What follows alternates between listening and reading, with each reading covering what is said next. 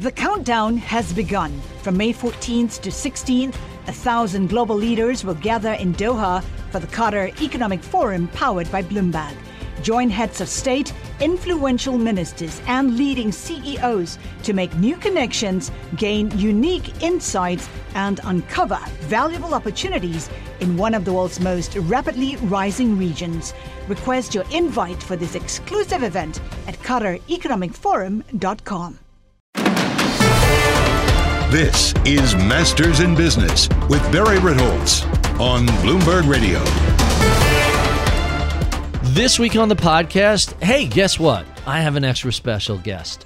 Uh, Eric Balchunas is someone I've known from both the ETF industry and Bloomberg for, I don't know, a decade or two. Um, and we hang out in a lot of the same circles.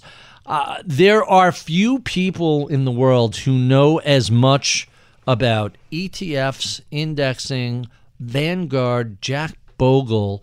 I mean, I could count him on one hand the number of people who have his depth of knowledge in this space. Uh, and that's why he's really a, a fascinating character. Uh, you could tell when you listen to this conversation that it's two guys who know each other just BSing and schmoozing. Uh, but I find those to be some of the best conversations because it, there's no pretense, there's no marketing. It's just people talking about things that genuinely interest them. And when I basically don't get to half my questions because we're just, what about this? Tell me about that. Hey, isn't this wrong? Or uh, it, it, just leads to all sorts of fun and interesting places. Uh, I thought this was a fascinating conversation, and I think you will also. So if you are remotely interested in passive investing, ETFs, indexing, or Vanguard and Jack Bogle, you will find this to be an absolutely fascinating conversation. With no further ado, my interview of Eric Balchunas of Bloomberg Intelligence.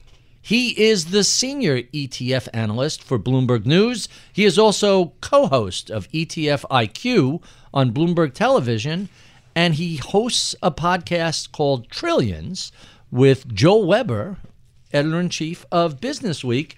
He is the author of several books, most recently, The Bogle Effect How John Bogle and Vanguard turned Wall Street inside out and saved investors trillions. Eric Balchunas, welcome to Masters in Business. It is a pleasure to be here, Barry. Always, it's always, like a home game for me. I just walked like ten feet here. Right. I texted you and said, "Come down to five. Time to start." Um, so, so let's talk a little bit about uh, the home field advantage and your career. You, you've been reporting on finance pretty much your entire career. What what led to an interest in money and markets? Um, well, I was in college. I went to Rutgers, and I was uh, wrote for the school paper, and uh, I decided to major in journalism and communications because I liked it. And um, but I was at the Cook College, which is the ag school, and mm-hmm. in order to graduate from Cook, you had to have at least a minor that was related. And I thought I took an e- uh, econ class, and I kind of liked it, so I minored in environmental economics. That got me through Cook because I was with, with, a bunch of bi- biology people, um, and so I my I immediately applied to Bloomberg, right? but I, I, got rejected. job? Yeah, oh. no, no, it wasn't. I got rejected. I only got in my third time.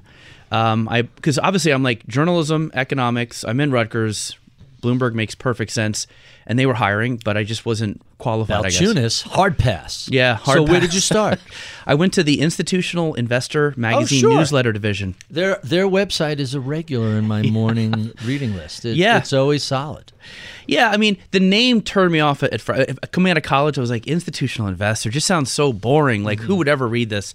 But money was pretty institutions. pretty yeah institutions, uh, which came in handy later in my when I wrote my first book. But uh, I covered um, derivatives at first, and then I covered mutual funds. So I worked for a newsletter called Fund Action, and did that for a little while, and then went. Um, I met a guy named Duff Ferguson at AllianceBernstein. He was the PR guy, mm-hmm. and I just thought, man, I want to go behind the keyhole, and so I went and took a job in PR because I kind of like this guy's whole deal, and so I got a job in PR at a, um, a crisis communication firm named Abernathy MacGregor, and got to work with several clients, uh, and you know took them to Bloomberg, took them to Reuters, took them mm-hmm. to there. And uh, I came to Bloomberg. I was like, man, this place is different, right? Yeah. so I always had an eye on Bloomberg for my early career, and then um, in 99ish no no yeah 99ish 2000 early 2000 i got headhunted that's how good the economy was you could be 25 and you'd get headhunted for like all these jobs and she comes and she goes I've, i got two jobs that are really good one is at bear stearns A lot of money. doing pr right. and the other one is at bloomberg and i was like it's an easy choice so i basically put all my chips on bloomberg uh, apply, um, and interviewed here to have a job in PR. Went through many interviews. It took a while, but I In finally got PR? in. Yeah, Really? yeah. So I started So- here in wow. public relations. So so first, the first question is if you weren't rejected by Bloomberg right out of the gate when you were right out of school, might you have ended up at Bear Stearns? Was was Yes. Bloomberg the Yeah, one? it's a great point We chase the things that recede from us. Yes, To quote the Tao of Steve. but having had like I had like three jobs, maybe four. I work at, at I worked at a third party marketer for about six months, where you had to call pensions and try to pitch them on hedge funds. Cold calling. Oh, it was really tough. All those jobs, when I finally got to Bloomberg, always helped me stay here because I know what is out there, at least to a degree. If this is my first job, I may have had such a uh, I don't know curiosity. I, pr- I probably would have left. Uh, so maybe it's a blessing in disguise. So you were covering derivatives in the 90s, but not the 2000s leading up to the 0809 crisis. No, I only covered them for a little while. So you I, missed- I'm hardly an expert. You missed the fun Yeah, derivative era. You, that's right. That's right. I covered them when You were was, like, "Ah, I did that in the 90s. Who needs that? the, the idea was you just try to call these traders and just get them to give you information on why what went up and down in the futures market. It was a really, I mean, honestly, very unglamorous manual labor type job. Right. Journalists need journalists need to get a reason for everything. It's can't just see the market went up or the futures. It's like, what happened, and you need someone for Who, that. what, where, when, why. Yeah, Which is so- what makes financial news coverage either really good or really bad because some people must impose a narrative when it's sometimes it's just random. That was my first thought. Two months in my first job, I was like, I don't know if we there. There's a reason for this. Maybe it went up like I don't know, a half a point today. There, maybe it just maybe it, there is no reason. There's no clear reason. It's okay. Can we just say that? And they're like, and the guy's like, no, they hate that. you cannot say we don't know or who knows. We, I think we've talked about this. My favorite thing in the world to do on TV is they ask you a question and say, "I, I have no idea." Well, what what about? Uh, I don't know. Uh, nobody does, but I'm telling you the truth. I don't know. The rest of them are lying to you when they answer, and people hate that. I agree. I don't know is a underrated phrase and mindset. Whether it's religion, politics, sometimes you don't know. And I think I don't know is a very Most big of the time. Yeah, and most people can relate because few of us are experts in anything or know anything absolutely. And so I'm a big fan of I don't know in general, but it Mm-hmm. doesn't really play well in the media. All right, so let's get serious now. You're the go-to reporter for ETFs and passive indexes. Well, hold on. Can I stop you? sure. So some people do think of me as a reporter, and I started my career that way. But I'm in research. So what I do is I write notes that aren't. I don't report on something. I'm more. Gi- our team gives takes on things. So Your your title is technically senior ETF, ETF analyst. analyst. But when I think of everybody in the media who covers ETFs, passive investing, Vanguard, etc., BlackRock, etc., you're the first name that pops into. Oh, you have a question of you want to speak to a journalist in the ETF Yeah. space? Get a hold of Eric. So so so well, let's uh, I, I, would say you know some of these guys who work for ESPN who are like experts in the NBA. Sure. Or I kind of model myself. their color commentary, Yeah, and- and- Well, or they just get the latest news, like Yeah. uh, uh, Woj for the NBA or Adam Schefter, uh, I believe that's his name, uh, for NFL. I'm I'm that for ETFs, and so there is an element of trying to get on top of the latest things, but m- more so, I just see research is having to get out there more. I think if you're in research, you sort of need to put on a pundit hat sometimes and have a reaction on Twitter quickly. Because if you wait and wait, then you're late to it. late, and I think it's good to just be um, add a little punditry. So I would understand why you would think that. Plus, I was a journalist, so I have maybe some vibes that are journalism. So let's call you the go-to guy. We Sure. won't call you the go-to reporter. Um, h- how did the expertise in ETFs and passive investing come about? Um, remember the Fund Action Mm-hmm. newsletter I wrote for? So when I was at Bloomberg PR around 9 11, I had a near miss and I moved back to South Jersey. Define near miss. Uh, well, um, I was supposed to be in the top windows of the world that day. Really? Yeah. I, by the a- way, there are uh, uh, thousands of I know. these stories. I, I've had. I know, and I I don't. I'm not look. I, I sometimes people overindulge themselves in these stories, and um, but fate in, did intervene. Um, but there is a badge. There was a conference up there. Waters Technology um, had a badge with your name on it. There's a badge with my name on it that was at the top. Of, isn't that crazy? What time did the event start? Oh, it started at like seven in the morning. Oh, so, so you absolutely would have been there. yeah, there were three people from this company who were there. No kidding. Yeah, sad. And one of them is actually my friend from South Jersey, knows him, and they still have a, a you know, I think a walk for him every year. It's you know, it, it it really hit home. But I also was looking to take a step, like uh, I was looking to change gears in life anyway. I was about 27, so I moved back to South Jersey and I transferred to the Princeton office of Bloomberg. And when you do that, um, I still think I'm the first person ever in the history of this company to go from PR to data, because Right. that's all they do in Princeton is data and engineering. But I was like, well, I don't want to commute to New York every day from South Jersey, so I'll take a job here. So they looked at my background and said, why don't you go work for funds data? So I got to work where they make the terminal. It's like the Keebler Elves. So I, I've I've seen how the terminal is made, all where all the data comes from, and they. Right. I basically had to work on getting fund information from the prospectuses. This is before tech, technology was really that great. Put them into fields, and This then was that's a what manual process. Yes. And we, we automated it as we went. We Sure. were always looking to automate. And so when you pull up a Bloomberg and you type in like the Fidelity Magellan Fund and then you type DES, all that information there Description, is really what we, we did. And so I was doing that in 2000, 2000 or 2002, 3, 4. And in 2006, I got a hand at ETFs. They're like, you work on ETFs now. And I was like, I had heard of them, but I, you know, was still And let me just jump in. So the spiders had been around at that point in time. The S and P 500 spiders by State Street. They had been around since a, 93. Yeah, a couple of Oh, yeah. decades.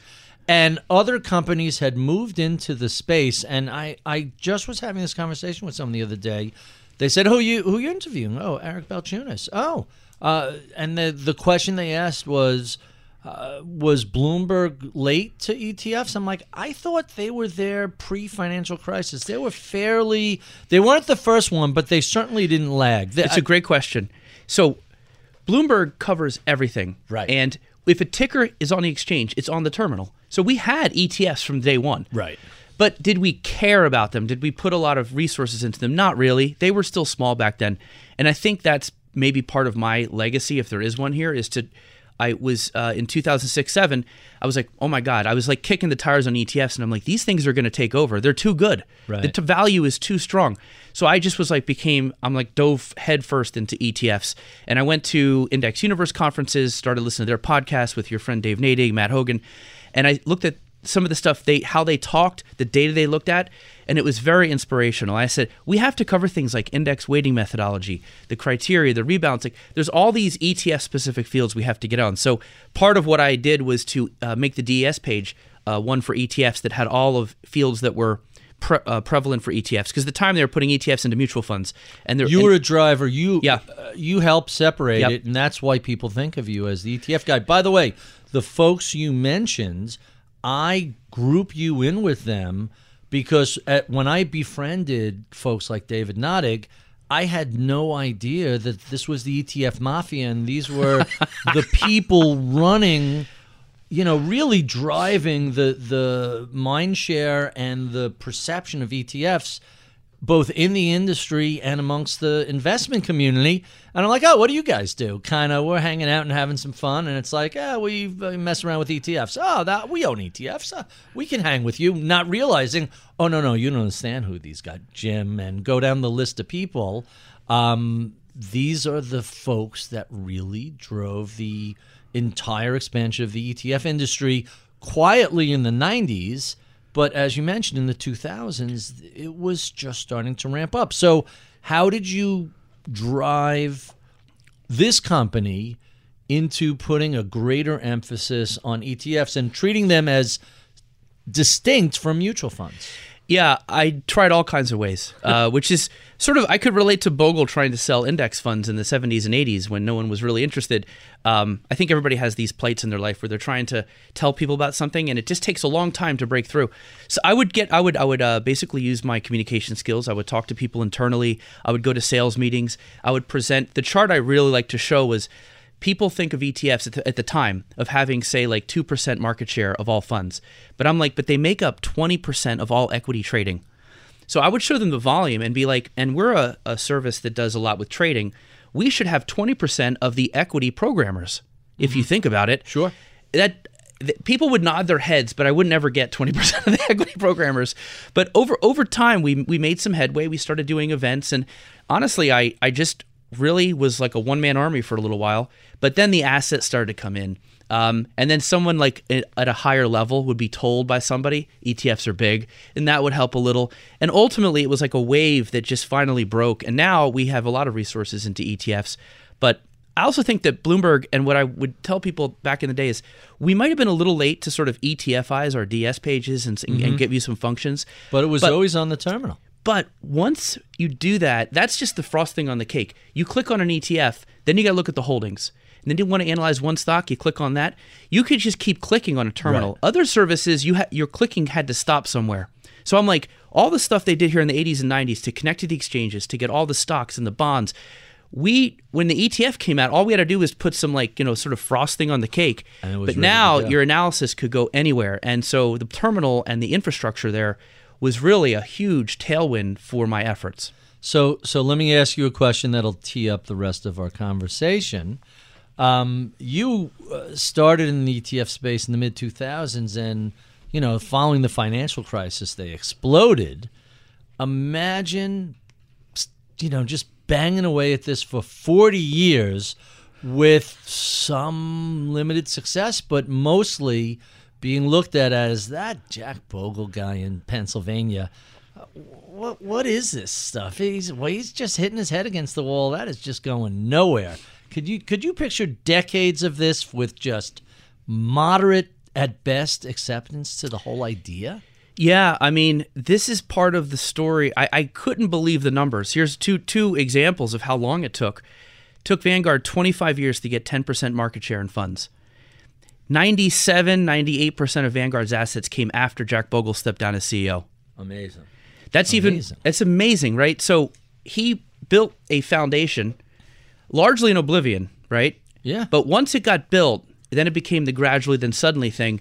But he toiled around a long time, although he was a very loud, prominent voice. But the assets really weren't there until right. mm, I would say the financial crisis of 2008 is when they really kicked in. But up until then, they had less than a trillion, I believe, and uh, you know they were always out there. I remember when I covered for Fund Action in the in the 90s, in the late 90s, I would cover all the fund companies. I looked at Vanguard as maybe the fourth or fifth company. I was like Fidelity, got to cover Fidelity, sure. T. Rowe, Legg Mason. Vanguard was like fourth or fifth. Now, when I think of the universe, it's like Vanguard, BlackRock, and then you Everybody need binoculars else. to see somebody else. Right. That that's amazing, and and appreciate the Hemingway reference. That's always uh, that's always really interesting. Success is more than the final destination. It's a path you take one step at a time. It's discipline. It's teamwork and it's the drive and passion inside of us that comes before all recognition. It's what Stifel's been doing for over 130 years. Quietly, yet strategically, Stifel's become one of the fastest growing wealth management and investment banking firms in the country. Our financial advisors go beyond traditional wealth management to provide clients with direct access to one of the industry's largest equity research franchises and a leading middle market investment bank because success is the drive it takes to keep climbing, the passion to keep investing, the best of each of us made better by the best in all of us. And that is where success meets success. Start your journey at stifel.com. That's S T I F E L.com. Stifel Nicolaus and Company Incorporated, member SIPC and NYSE. You know success when you see it, or you think you do. The people in the spotlight athletes, actors, artists. But what about the people behind the scenes?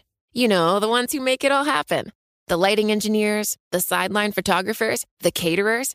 They're small business masterminds. And if there's one thing they have in common, it's making their money work harder. That's why they have a business bank account with QuickBooks Money, where they are now earning a generous 5% annual percentage yield. Yes, 5% APY. Making your money work as hard as you do? That's how you business differently. Learn more about QuickBooks Money at quickbooks.com slash 5APY. Banking services provided by Green Dot Bank, member FDIC. Only funds and envelopes earn APY. APY can change at any time.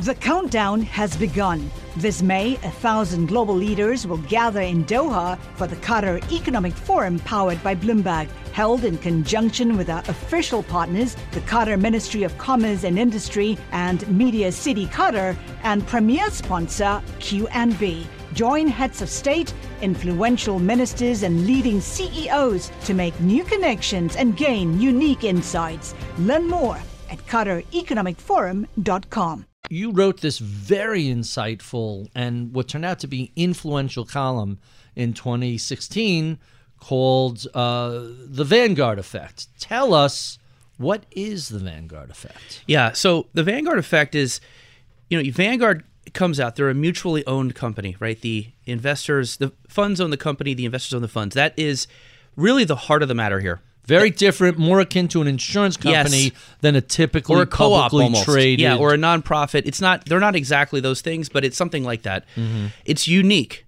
and this is part of the story I was so fascinated with. Was why would someone set up a company where they deliberately turn over all the future profits to the to the people? It just it makes no sense, and so it's Marxist. it, it, it's crazy. And I asked everybody, I interviewed 50 people for this book. I asked them all that question. How come nobody has copied Vanguard structure? And the answer was all the same. Well, no incentive. there's no incentive to. No one, and as Jason Zweig said, no one goes to Wall Street to drive a Volvo. And uh, so- Man, can I tell you that is the most 1% thing I've ever heard from you because in normal middle class households, a Volvo is considered a higher end car. Sure. But Well- I guess but it's also very accurate. but it's also Bogle worked hard. If you are going to go to Wall Street and you are going to put in those hours, I think most people want a big payoff. So And- I'm really going to put this much of myself and in there. intensity. It's and more they got than that just fire in the belly thing. It's Right. just the way the story goes on Wall Street. You make a ton of money. Usually there's some fall, you know, where uh, maybe uh, you get into fight with people. Like the, the Bill Gross story, I thought was probably a more traditional Wall Street story. Yes. the rise and the fall, right? Um, so it's unusual though to have that much work ethic, that much drive, and say, "Yeah, I want all the investors to have the money." I, I mean, they got paid well, but he was never going to get Jeff Bezos rich or you know the Johnson family rich if he turned over the profits. Right. That decision was the biggest, I think, the single biggest decision in the in the last fifty years. Indexing is just the lucky byproduct of that decision. If indexing was expensive, it wouldn't really uh, catch hold. And I think it was Vanguard's mutual ownership structure that is the key ingredient, as well as Bogle's unique structure. So most of my book is exploring those two things. I think those two things were the created the explosion. And then when they were looking for something to apply this to, indexing was out there, and they said, "Let's do that." And that I think, in a, in a weird way, I think indexing got lucky that Vanguard and Bogle existed. So so let me push back a little bit on that. Sure. I- If Vanguard had this mute, uh, see, I think they're they're very complementary. The mutual ownership structure, Of course, and- hand in glove. Because hypothetically, in the alternative universe, Vanguard never gets into passive and indexing, and instead just does low cost active. Which would destroy, though. They'd get all the money.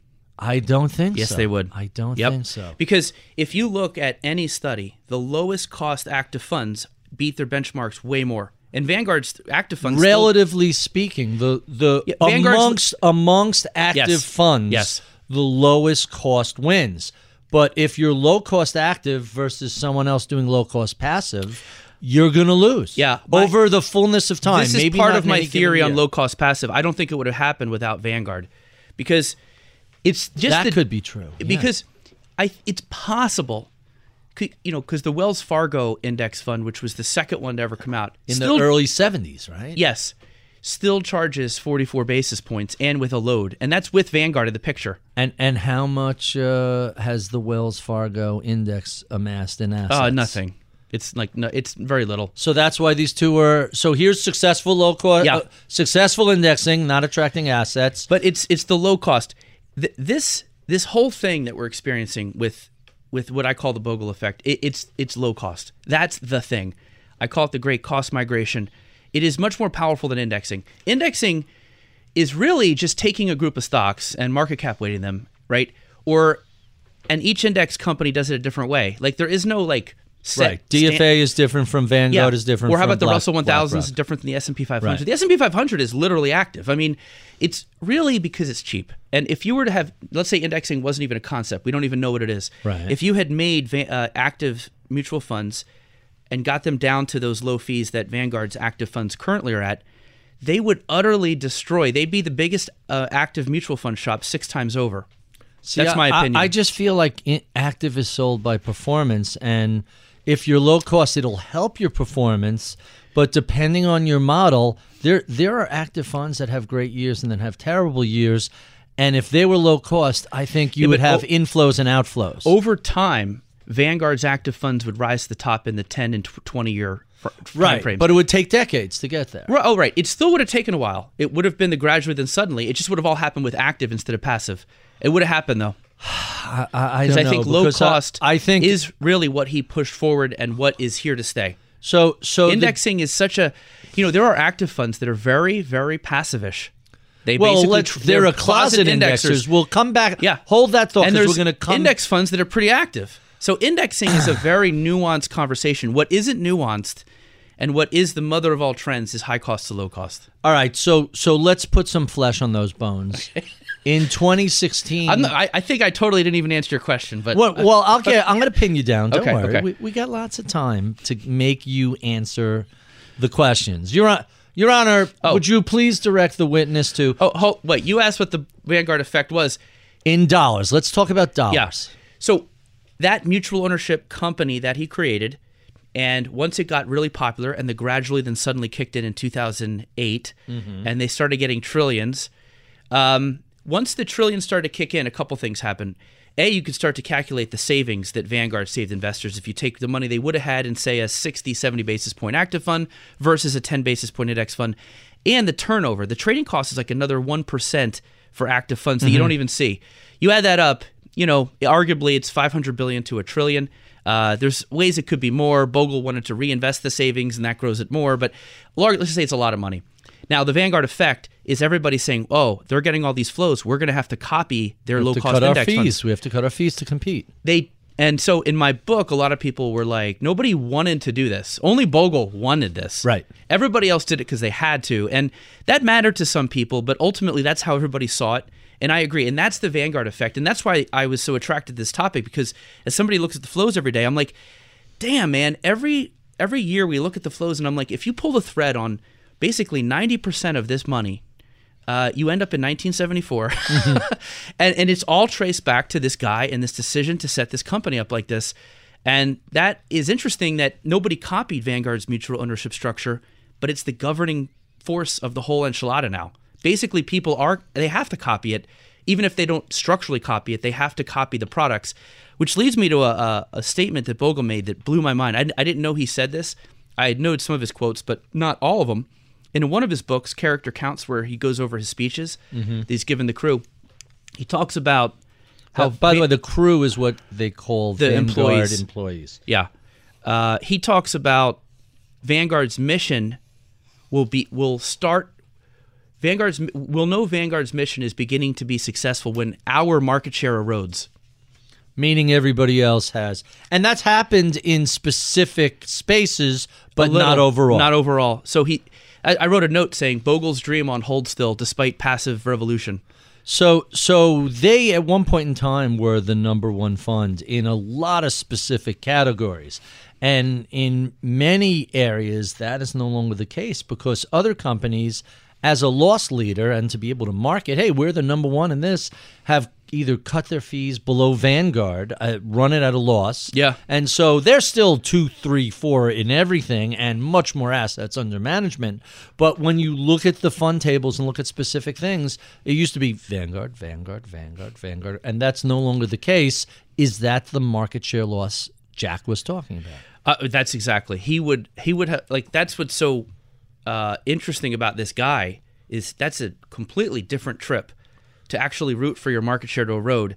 To to think that that's that's like saying I want to actually change the whole Industry. the whole industry, um, and it is happening. The problem is overall, Vanguard still leads and flows every year, Right. Like clockwork. BlackRock, typically in a given year, Vanguard, let's say, takes in ten.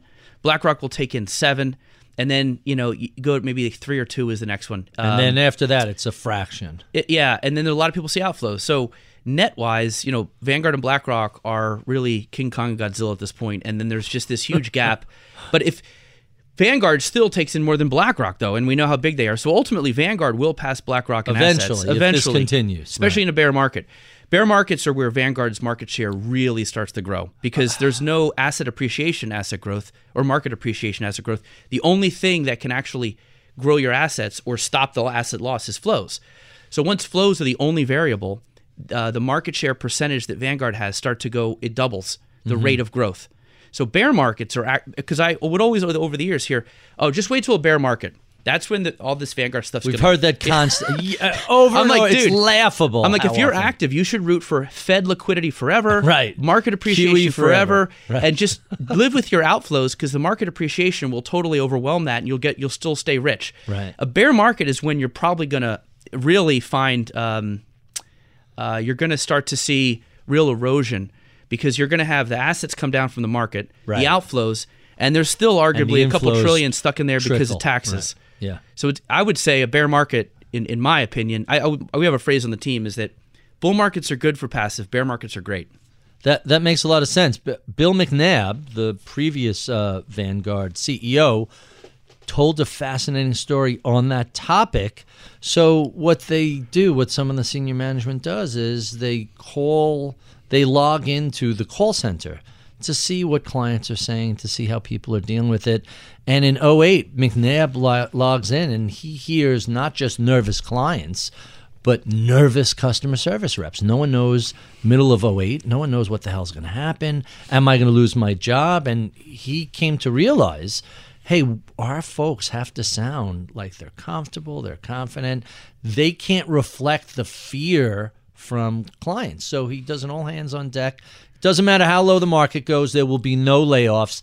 Everybody's job is secured, and we're going to continue to pick up money in 08, 09. Our inflows are strong you guys just have to communicate that to to our clients and at that point forward the sp- it was a fire hose everybody was get all the things that were being sold was flowing straight to vanguard Yeah, 2008 was the year that made Vanguard and ETFs. Um, it was one of those years where a lot of active managers did worse than the market. And so it was one of those, oh, you couldn't even save me from the 35%. at your all." whole reason for Yeah. existing So that was one. The liquidity in 38% ETFs 54% peak to trough Yeah.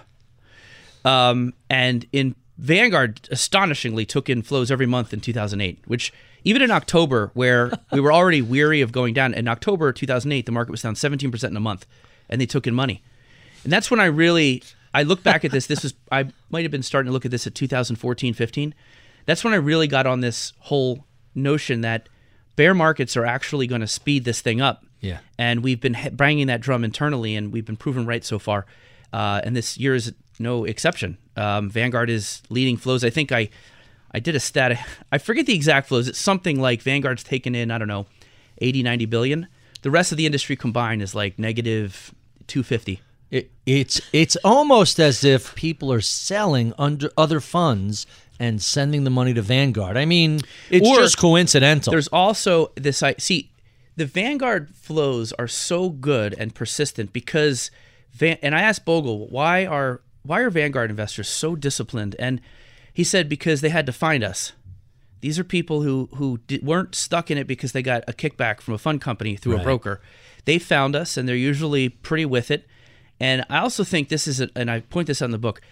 Behavior of Vanguard investors is off the charts good. yeah. But I and I think advisors like you who are uh, were, are specialized in behavior, I think your job's made a little easier by just introducing a cheap index fund. I think it's easier to behave when you have a cheap index fund as a tool because you're like I call it the like a resignation. You're like, what am I going to do? Hop onto Right. some high flying who has a good year? At least short they're market?" underperforming, but at least they're expensive, yeah.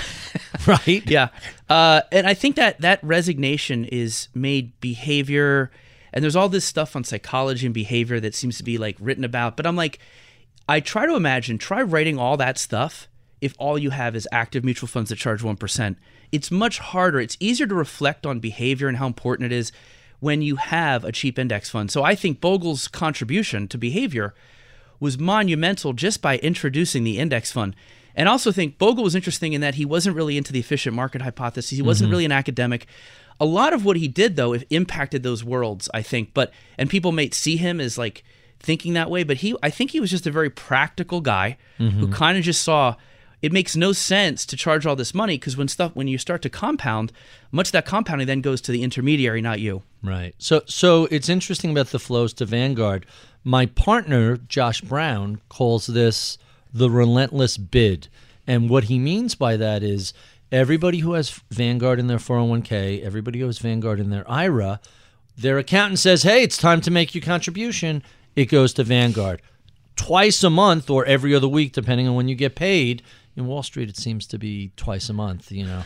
That uh, there's a percentage, and, and in my firm, I watch these like fifty thousand dollar checks go out every month to to the 401k company, and a huge percentage of that is captured by Vanguard. So even when the the tide goes out in the market, like the first half of the year, you're still sending money to Vanguard automatically. It just happens. The other thing is, um, an underrated word is trust. Um, y- you look at Bogle, and I, you had a quote in my book about this, which is Must you have used only quotes with curses from me? But it was hard to avoid them, man. I got, but I, the, if, I think when you curse, you're saying your best stuff. That's why you curse because you're so into it. So it happens to be your best points when I listen back to your audio. Right. Happen to contain curses, and I maybe there's a correlation there. It's, But- it's it's good to know. But you the made- take the bull and go home. That quote. Yeah, it, it basically over time, uh, it was really other people shooting themselves in the foot. Active Huge. funds showing uh, that they, you know, people's experience. Over time, that added up, and then you see Vanguard over here, and they just look Boy Scout in comparison. That's a great phrase. and so so keep Boy in mind that in the- trust it gets built over 30 40 years because people ask me all the time how can how isn't vanguard's market share eroding when everybody has cheap index funds now even jp morgan goldman who have armies of advisors they could just move them all in and i'm like well you have 44 45 uh, years of trust built up goodwill banked and the low cost so it doesn't matter if somebody's zero and vanguard's three basis points it's not enough because the trust and the branding is so strong and it will be for a while it could erode eventually but right now, that trust is so underrated. It's not just the fees. Nobody's ever accused Vanguard of being a vampire squid jamming its funnel into the vein of money flows, as as we heard about uh, some large companies during the financial crisis. And there was no accounting scandal at Vanguard. There was no IPO spinning. There was no go down the list of all the scandals, the analyst scandals, scandal after scandal after the derivative scandal with Enron. Orange County. Got, it was one after another after another, and they're like, "That's we're owned how by about our the- investors. We the don't do mutual that." fund overnight trading scandal Yeah. that Eliot Spitzer investigated. Here's the thing that I feel for the rest of the world is that the structure of a publicly traded asset manager is such that you are you're, you're you have to serve the, the shareholders who want more money. And where where's the money going to come from? The investors uh, or your clients, and that is a vicious tension to live in. And and people try their best, and some companies like you take a BlackRock, good people work there. They like to serve their clients.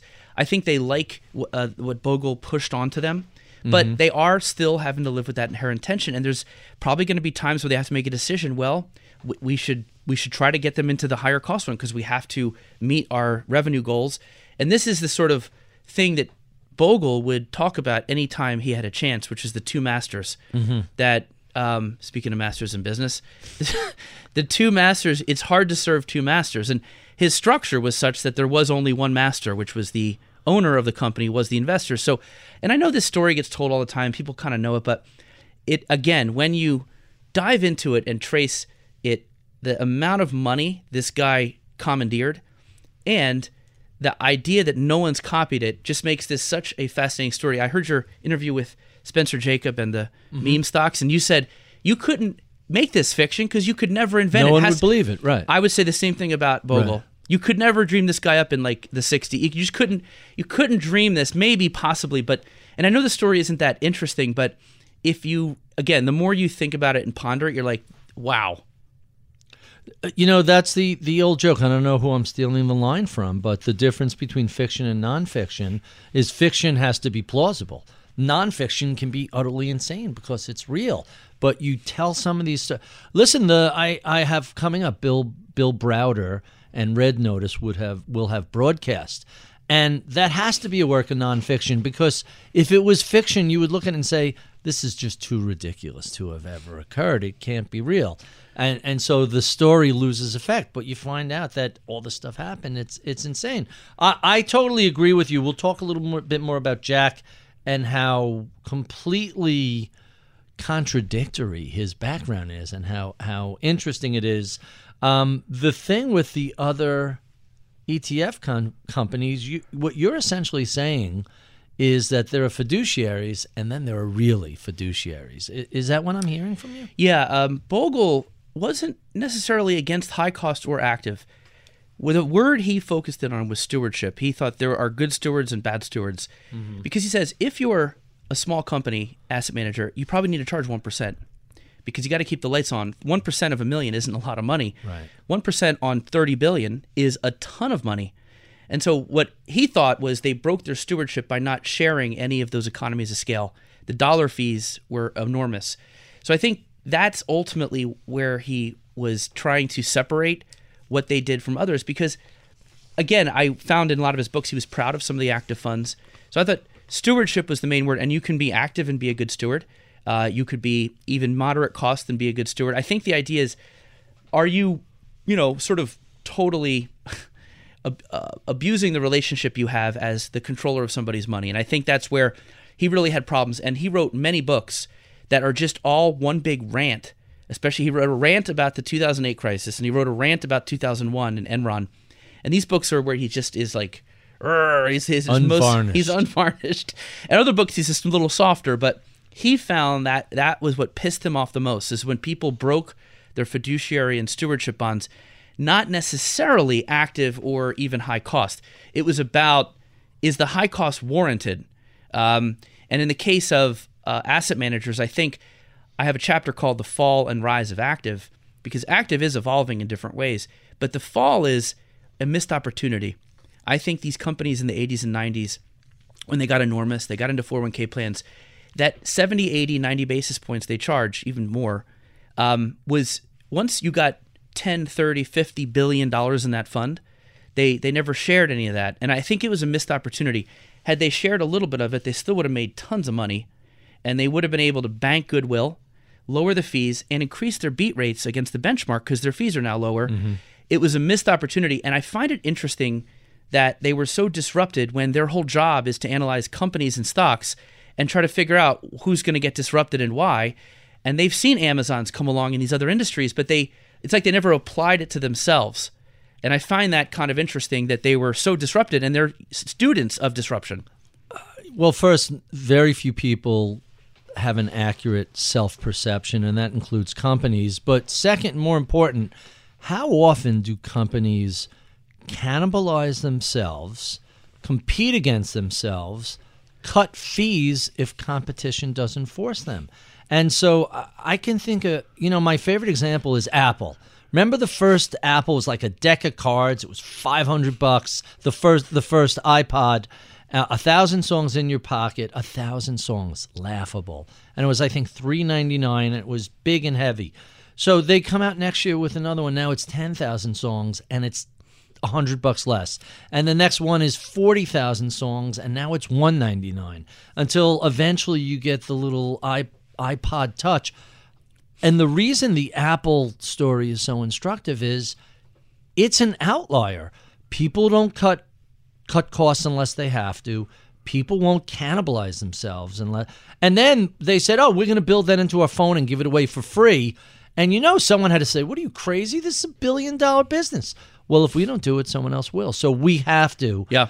Wall Street isn't that self-reflective. Yeah, they all love Steve Jobs and that mindset, but they didn't apply it. Um, and I have a section called the Steve Jobs rule, which is if you don't cannibalize yourself, somebody else will. Right. And I think you either have to cannibalize yourself or create enormous value and keep just throwing value and value and value uh, to keep that price steady.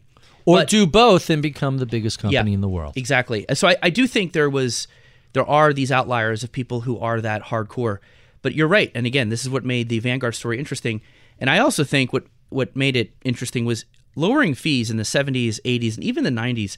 Nobody really cared. Like there wasn't a demand. During a bull market, you don't notice Nobody it. cared. Uh, so he, he was doing this at times when Wall Street was not. It was decades before the world figured out this actually makes sense, and that vision is is pretty rare. And I have a uh, this sort of comparison in the book where I look at 1987, and the movie Wall Street comes out. Gordon Gekko is giving his "Greed is Good" speech. Bogle's in Valley Forge giving the Christmas, uh, you know, speech to all the employees, and the, the side by side of all these young people watching Gordon Gekko wanting to go to Wall Street, make a ton of money, and then Vanguard Bogle is sitting there talking about like, oh, we shaved one basis point off the fund this year. If we keep doing good fiduciary, and like in '87, and I say this in the book multiple times. A, if I if I was an active manager, I wouldn't have shared economies of scale. I would have bought the sports. None of them did. I know, and so I they did what most of us would have done. Same thing in the '80s. I would have gone crazy in the '80s culture. I would have just got carried away. So I Cocaine and and Ferraris. it's not. That's the So, you know uh, in in the '90s in the bull market, that was a whole thing. Uh-huh. It was Bogle's just weird. Ever, so he's an outlier. There's right, no doubt. and that's why the book is on him. But I I make points to say that I would have done the same thing as them. I don't I don't think I would have shared it. I would have thought, well, we earned this money. Let's spend it. Let's buy hire new people. Give us our, our ourselves raises. So so let's let's imagine that you're you're working at Fidelity or you're working at Templeton or you're working wherever. And in 1994, you just had your best year in history. And you walk in and say, "I have a great idea. We should cut our fees 25% cuz think about how great that'll be for investors, how it'll improve fund performance and how sticky clients will become." And you wouldn't have been laughed at. They would have thrown you out of the Yeah. room and fired you. Isn't that crazy? And so you have a guy who did nothing but that for 45 years. But now you he changed the whole world. I mean, he changed the whole investing world with that concept. But you're right.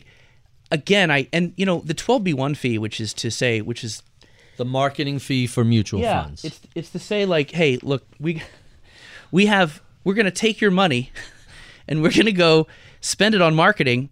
That way we get bigger so we can share economies of scale with you and lower the fee. Well, they they forgot the second part. And, so, Right. and Bogle was all about the second part constantly. And so I try to tell people there is a great business case study in this story. And I also tell my crypto friends, you guys should read this heavily. Bogle was more oh DeFi. yeah, they're, they're all about saving fees. Yeah, that's the thing. Like crypto almost sells themselves as Vanguard, Right. but they're really old school Wall Street. Right. And I'm like, you need to get more Vanguard in your life because all we see is these billionaires hiring movie stars to do commercials. And I'm like, and you sell yourselves though as populist and for the people. Read this story. This guy was the real deal. I call him the OG of DeFi. Uh, absolutely. So so let's talk a little bit about Bogle, Bogle. Everybody gets his name wrong. Jack Bogle. I know it, I've had people internally call it the Boggle effect, and that's With where I knew. Gs. Yeah, that's where I knew. Man, um, some people know about him, but some people don't know about him. Clearly. even inside the bubble. So so let's start with Jack Bogle's early career. He writes a senior thesis. Uh, he went to Princeton undergrad. He did. That that thesis seemed to have sealed his fate. Yeah, it did. It was a thesis about you know how um, the asset management industry should be better stewards. It was just basically uh, Fees his- are a drag on returns. Yeah, and- it was it was very much again the seed was planted. Quick side note: I interviewed Michael Lewis for this book, and when I told him that, he said he keeps a file of Princeton thesis that have changed the world. Like the atom bomb was a Princeton thesis, Right, Teach right. for America. So he's like, I'm gonna have to add this to my file. I'm gonna maybe, maybe have a, he'll have a book on it one day. But I thought that was kind of cool. Um, but yeah, the, also the Princeton thesis is interesting because when he was searching for an idea, he went to the library, didn't know what he was going to write about, and just found um, Fortune magazine randomly, Randomly. stumbles across a magazine. and it, on the cover it didn't even say mutual funds. You had to like open it, and it was like big money in Boston or something, and it was about mutual funds. So I'll write about this. So I actually went and looked at magazines that were also from December 1949 that were probably laying around the library. Time magazine cover Conrad Hilton. so I tell, I tell the hotel industry dodged a huge bullet there, man. uh, so anyway, he that's there was a lot of serendipity in Bogle's story that again reminded me of that meme uh, stock interview you did. There was a lot of things that had to come together to produce that that meme uh, uh, sort of moment, and there were a lot of things that came together that were serendipitous. I would say that thesis was the first one. So so Bogle eventually gets a job at the Wellington Fund, which Mm-hmm. had been around. I don't remember if they were the earliest mutual funds or one of They the one like, of the. yeah, there was like think like ten funds that were came out in the twenties, but they went through the twenty nine crash. and survived. And they, yeah, and, they, and they actually was a balance fund that um, Pat it, it buffered a lot of the downfall because it was a conservative balance Stocks and bonds. Mm-hmm. So so what was he doing at Wellington, and how long did that last? He joined Wellington. I want to say early like early '60s, maybe even the late '50s. Uh, no, it'd be '60s because he wrote the thesis. Uh, anyway, he's in the Wellington in the '60s, we'll say. Um, and then the guy who ran Wellington um, was like, uh, "I'm, I'm out of here. I want you to take over the company." Bogle was, I think, I want to say 35, pretty young. And they had a problem. They were losing money because the '60s were like a great. It was like the last decade where all the all the people taking the money were like Cathie Wood and stuff, except of their day. And Wellington was like boring. It was like the value investors how we make fun of them. And uh, so they're like, you. Bogle was like, I was selling bagels, nutritious bagels. Everybody wanted donuts. So I figured I got to start selling donuts or we're going to be out of business. So he teamed up with a high flying growth manager, which is interesting because it was the fourth or fifth one on the list. Um, this company wasn't very well known, but they had a, a fund called the Ivest Fund. Um, but the first choice he had was Franklin and Capital Group. And they didn't say yet. They said they declined.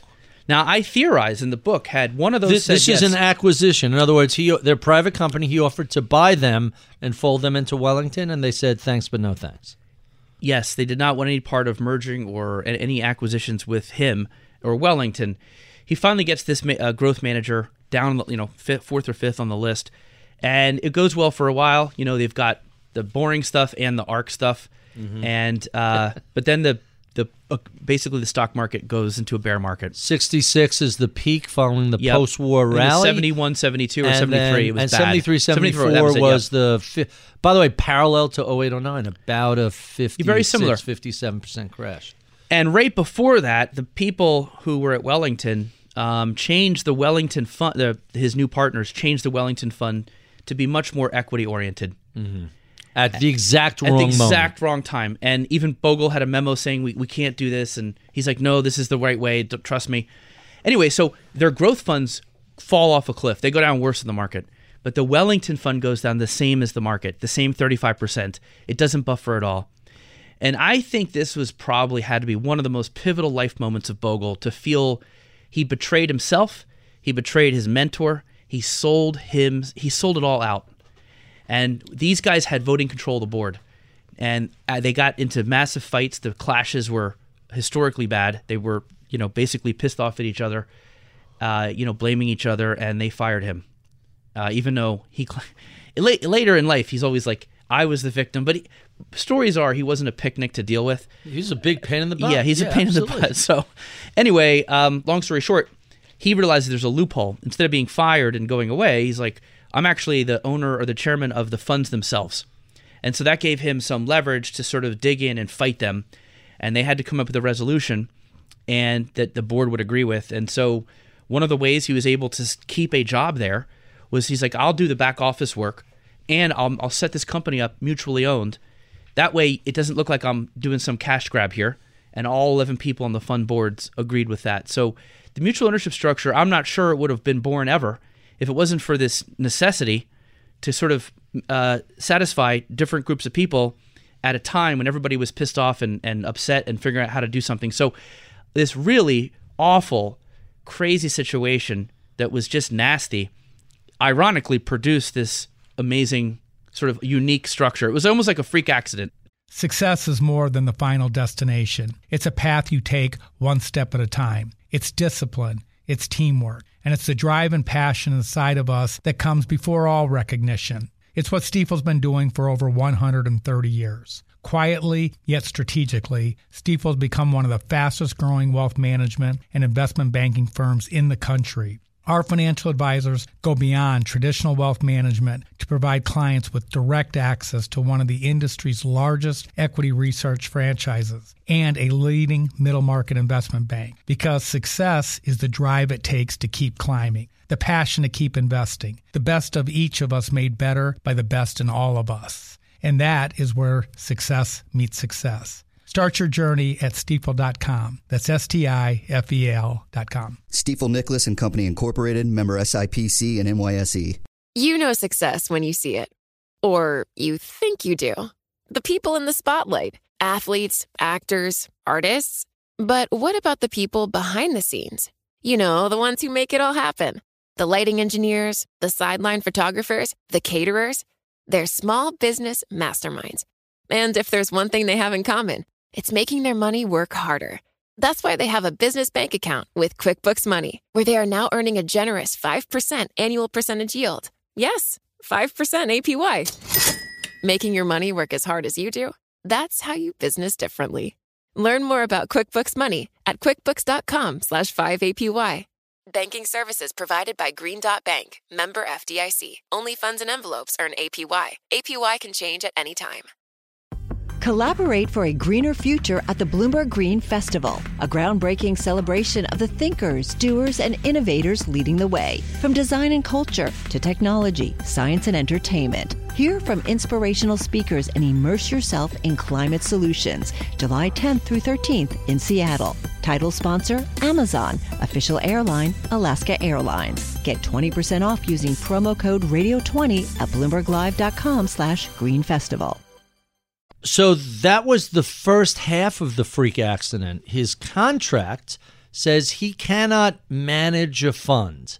And so he comes up with this very clever back door that's the, according to the Bogle Effect book, that very cleverly says, hey, you guys said I can't manage a fund, but there are these indexes that are unmanaged funds, and we want to put an unmanaged fund in this separate entity. Tell us. So that's the other freak accident. Yeah. Tell us what happened from there. Yeah, that the the idea that an index fund wouldn't be quote managed and wouldn't violate his agreement with his former partners or current partners that were not talking uh, was also a lucky break. And indexing was starting to become a thing. People were writing about it in the academic journals. It, it was uh, A thing in academia, but not Yeah. on Wall Street, not in mutual funds. Wells really. Fargo had tried one, but it was equal Didn't weighted. work.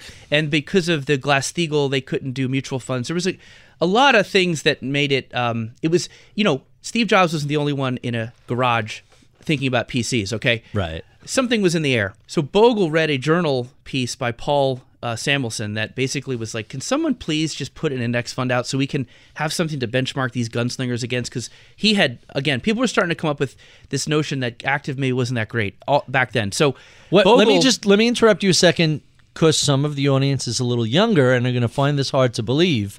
In the 60s, 70s, even 80s, if you wanted to know how your fund was doing day to day, week to week, month to month, quarter to quarter, year to date, that information was not a click away. Most of the time, it didn't exist. You waited till the end of the year to get a annual update, and if you were a mutual fund holder, you would get some sort of quarterly update. But most of the time, you had no idea how well these funds were doing. This is a great point, and Michael Kitces, who is a Mm-hmm. great writer about the advisor world, once wrote a blog post called um, "The Internet Killed the Active Fund Star," mm-hmm. and it was all about how once information started to spread quickly, it was over because you could quickly compare. Back then, you couldn't do that. Had no and idea. It, it was adva- it helped active, I think, back in the day. What, I- not, by the way, not displaying their expensive, underperforming funds? How By the could, way- how could that hurt them?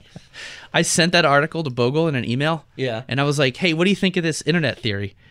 He writes back like two pages and he's like, well, it helped a little, but I'd like to think I had something to do with it. and he proceeds to write like all the things that went into creating the passive revolution. And he did, and he said, you know, internet helped a- at the end, but the foundation had to be there. But anyway, um, back to your story. So Bogle says, I will take this guy up on his offer and do an index fund, and it's not doesn't have to be managed, so I can hopefully squeeze it by the board. He even knew he was like sort of Yeah. right near the line because later in Oh no, he was way over the line. Yeah. but but he, He knew said it. they but- bought it. Yeah, yeah. he, he might have even said they actually bought it. Uh, Right.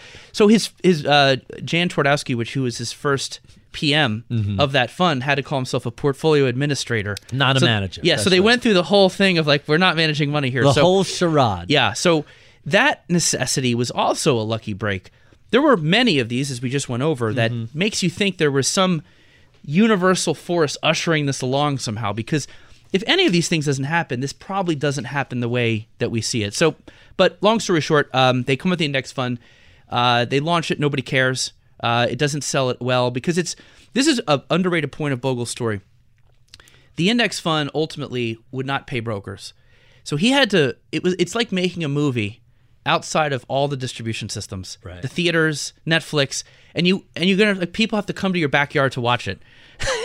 it, it so he made something that you had to leave the entire system and go to them to buy. And that was really ballsy. I mean, this is a guy with like five kids at the time and trying to raise a family. I mean, I, a couple times in the Waiting book- for a heart transplant at the same time. yeah, I'm like a couple times in the book. I'm like, you know, I have a bad heart. I'm raising a family. I, I might just go to the big company and take the payday and just like not worry about this. But to to do these moves and to purposely delay the success, I give him a lot of credit. This is the the long hard walk that a lot of people just don't have the courage to take. But he did it over and over. So so let's talk about I, I'm I was only half joking about the heart transplant. However, in the book, you talk about it gave him a certain life is short, live every day like it's your last, and don't go for the money grab, impact the universe. How significant were his health issues? And eventually, he gets a life-saving heart transplant. He used to jokingly say, "Hey, I have the heart of this of a twenty-year-old. Really, uh, twenty-eight-year-old, I think." Uh, how significant was the fact that his life expectancy for the at least for the first was it 50 60 years was he could drop dead tomorrow and almost did several times Oh yeah, his wife took him to the hospital all the time. It was a whole recurring thing. He he brought a defibrillator. Did I say that right? yeah defibrillator to play squash. So he told the, whoever he's playing with, if I fall over, just you know, put these on my chest. shock me back so so uh, people like people were hesitant to play squash with him, but uh, I, I would think that it would encourage him to let other people. If you're winning too much, it's like ah, I couldn't fit, get it out of the package in time. yeah, um, I, I, you're right. I think his heart was one of ten things that made Bogle, and I have a chapter called "Explaining Bogle" because. Again, he's so unique. I'm like, what went into exp- produce this particular character? And his heart was one of the things I go into. And I think that idea that you're going to die any minute, any day, we're all we can push that off as people normally. He couldn't. He could not. It was all. It was right in his face constantly, and I think that gave him a jolt of life. Um, you know, people who survive uh, car crashes and airplane Or crashes 9/11. or 9/11 have similar experiences of, and he had that almost probably like more daily than most people. Uh, so uh, that was probably a big thing that helped him. Your point about not wanting the money, um, I do think he was almost miscast in this industry. I think he wrote a book called Enough about how you don't Right. need that much money, yada yada. Um, and I, I think he almost would have made a better. He would have been better in a different industry. I think he was almost miscast. I also think he was miscast in time. I think he was meant for the 18th century. Well, wasn't his, books- grandfather? Uh, did- Yes. did, something very similar with insurance, if I remember your book correctly. Yeah, he had a great grandfather who was basically uh, a gadfly or, or uh, uh, what would you call that? Like The a, Jack Bogle of the annuity business. Yeah, it was like the fire insurance uh, business. And you read this guy's pamphlets, and he's like, the insurance companies are ripping off these firemen. Lower your fees, and and you realize, man, this you can you can read Bogle in there. So there is genetic. Some, there's some genetics involved as well, and I I included that because. Bogle loved his great grandfather. He would read these speeches he gave and take a lot of uh, uh, inspiration from it. But yeah, I would I would say that you know that is definitely one of them. But I think the enough thing even though he had enough money and he wasn't, um, he was sort of immune to that greed for money. Mm-hmm. What he couldn't ever get enough of was adulation. Mm-hmm. That's why I almost think like he, usually if you really just want adulation, you go into the media, entertainment. Um, maybe you're a physician, you know, somebody who's like good at getting thanks a lot. So I think he he was. We all have to fill some void. Like Right. we're all you know holes in the middle, and I think his was he wanted you know people to tell him how great he was. He wanted people to say he was important. And his son, you know, told me that when he would get stopped on the street, he never tired of hearing that. And the kids could never understand why he would sit there and talk to this ex doorman for 10 minutes. right. Yeah. And um, You made my retirement Yep. possible. You helped me pay for my He could never get enough of that. college.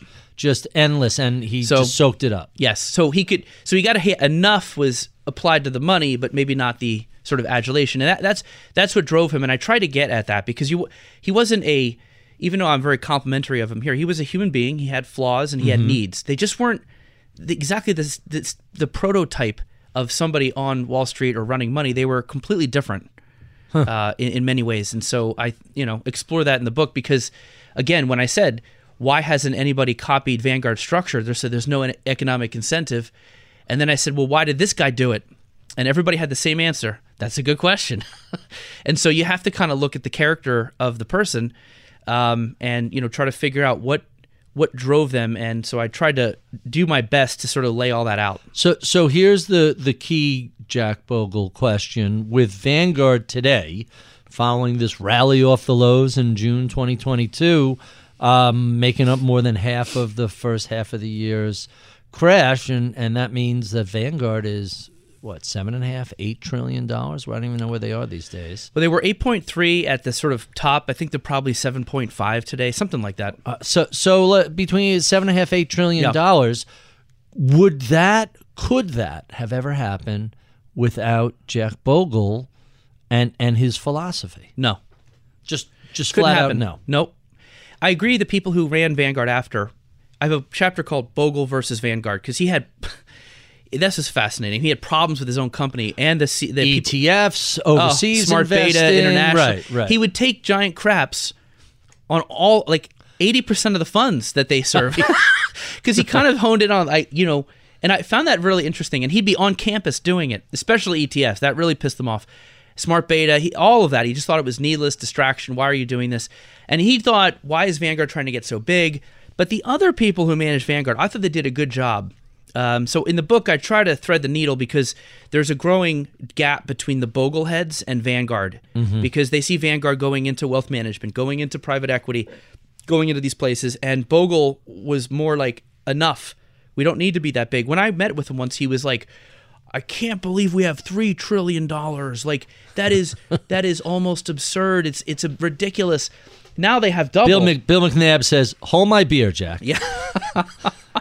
right. So- watch this. But then you have to ask yourself, you know, Bogle was sort of pushed out of Vanguard.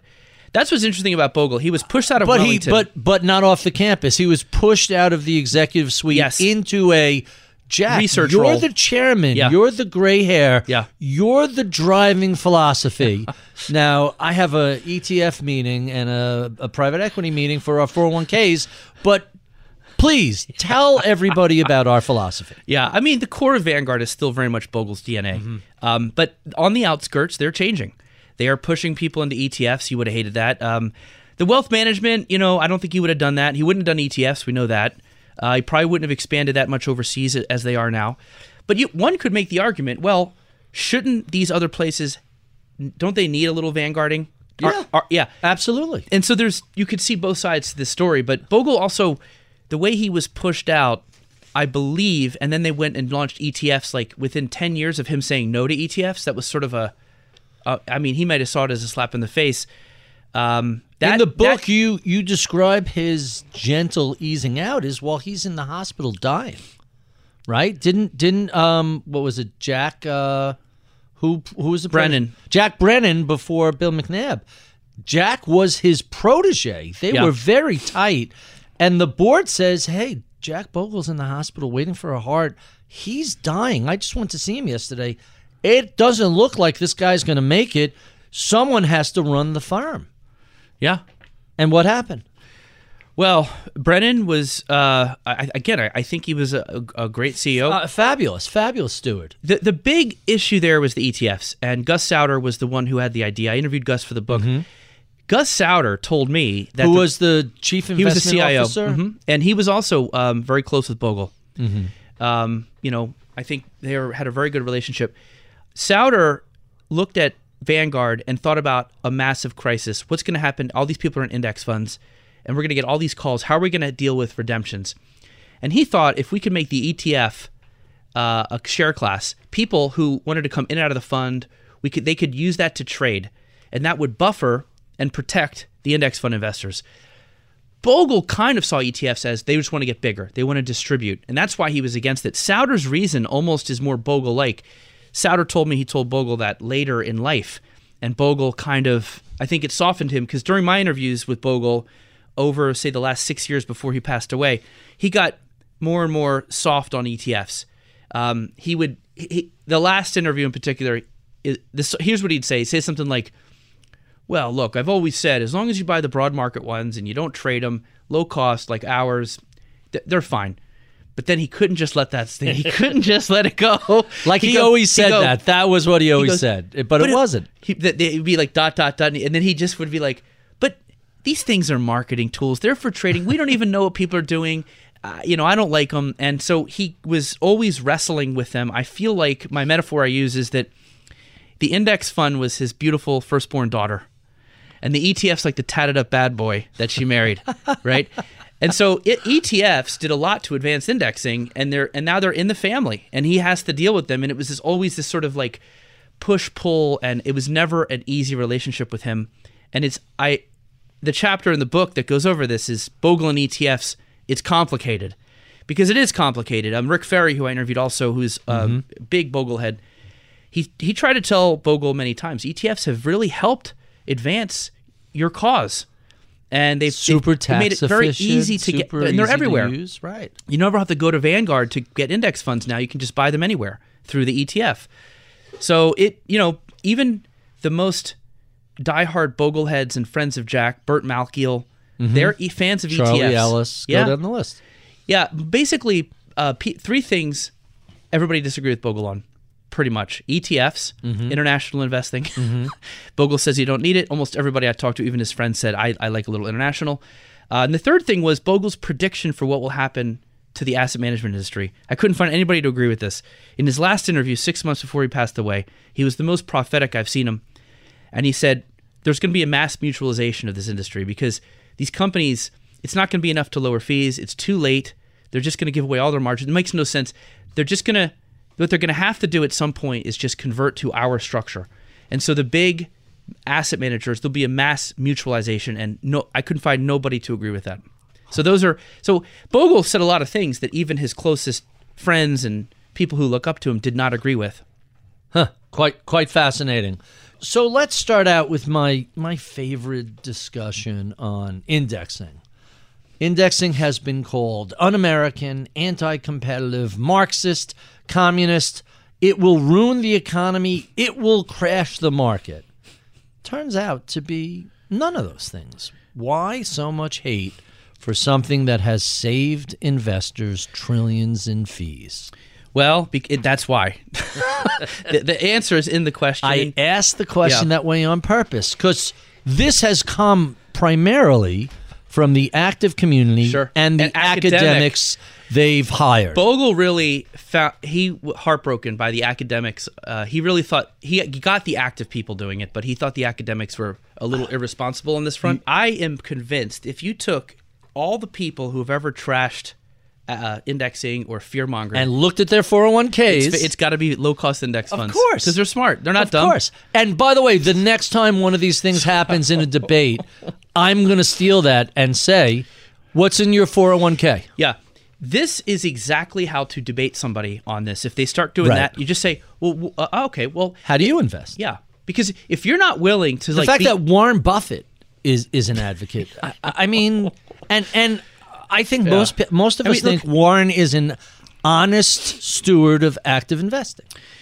Yeah, and Buffett recommends. I mean, Buffett is an active investor, but he recommends if unless you're going to do this all the day, all the time, just Right. put it index fund. You'll be and you'll do better than almost all the pros anyway. Right.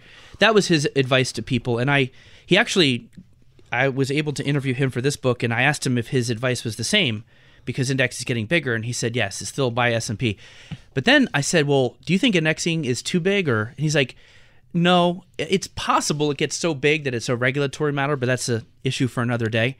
So I do think that ultimately, the the reason, the problem here with indexing isn't necessarily indexing. Because look, all you're doing is taking a basket of stocks and you're buying them. Right. Every, that's all funds are all across the board. Look at the Fidelity Magellan. It's Apple, it's Amazon. It's the same stuff, man. It's just cheaper, right?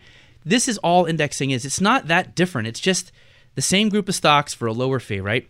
I think the problem that we're going to run into is Vanguard and BlackRock are going to own too much of corporate America.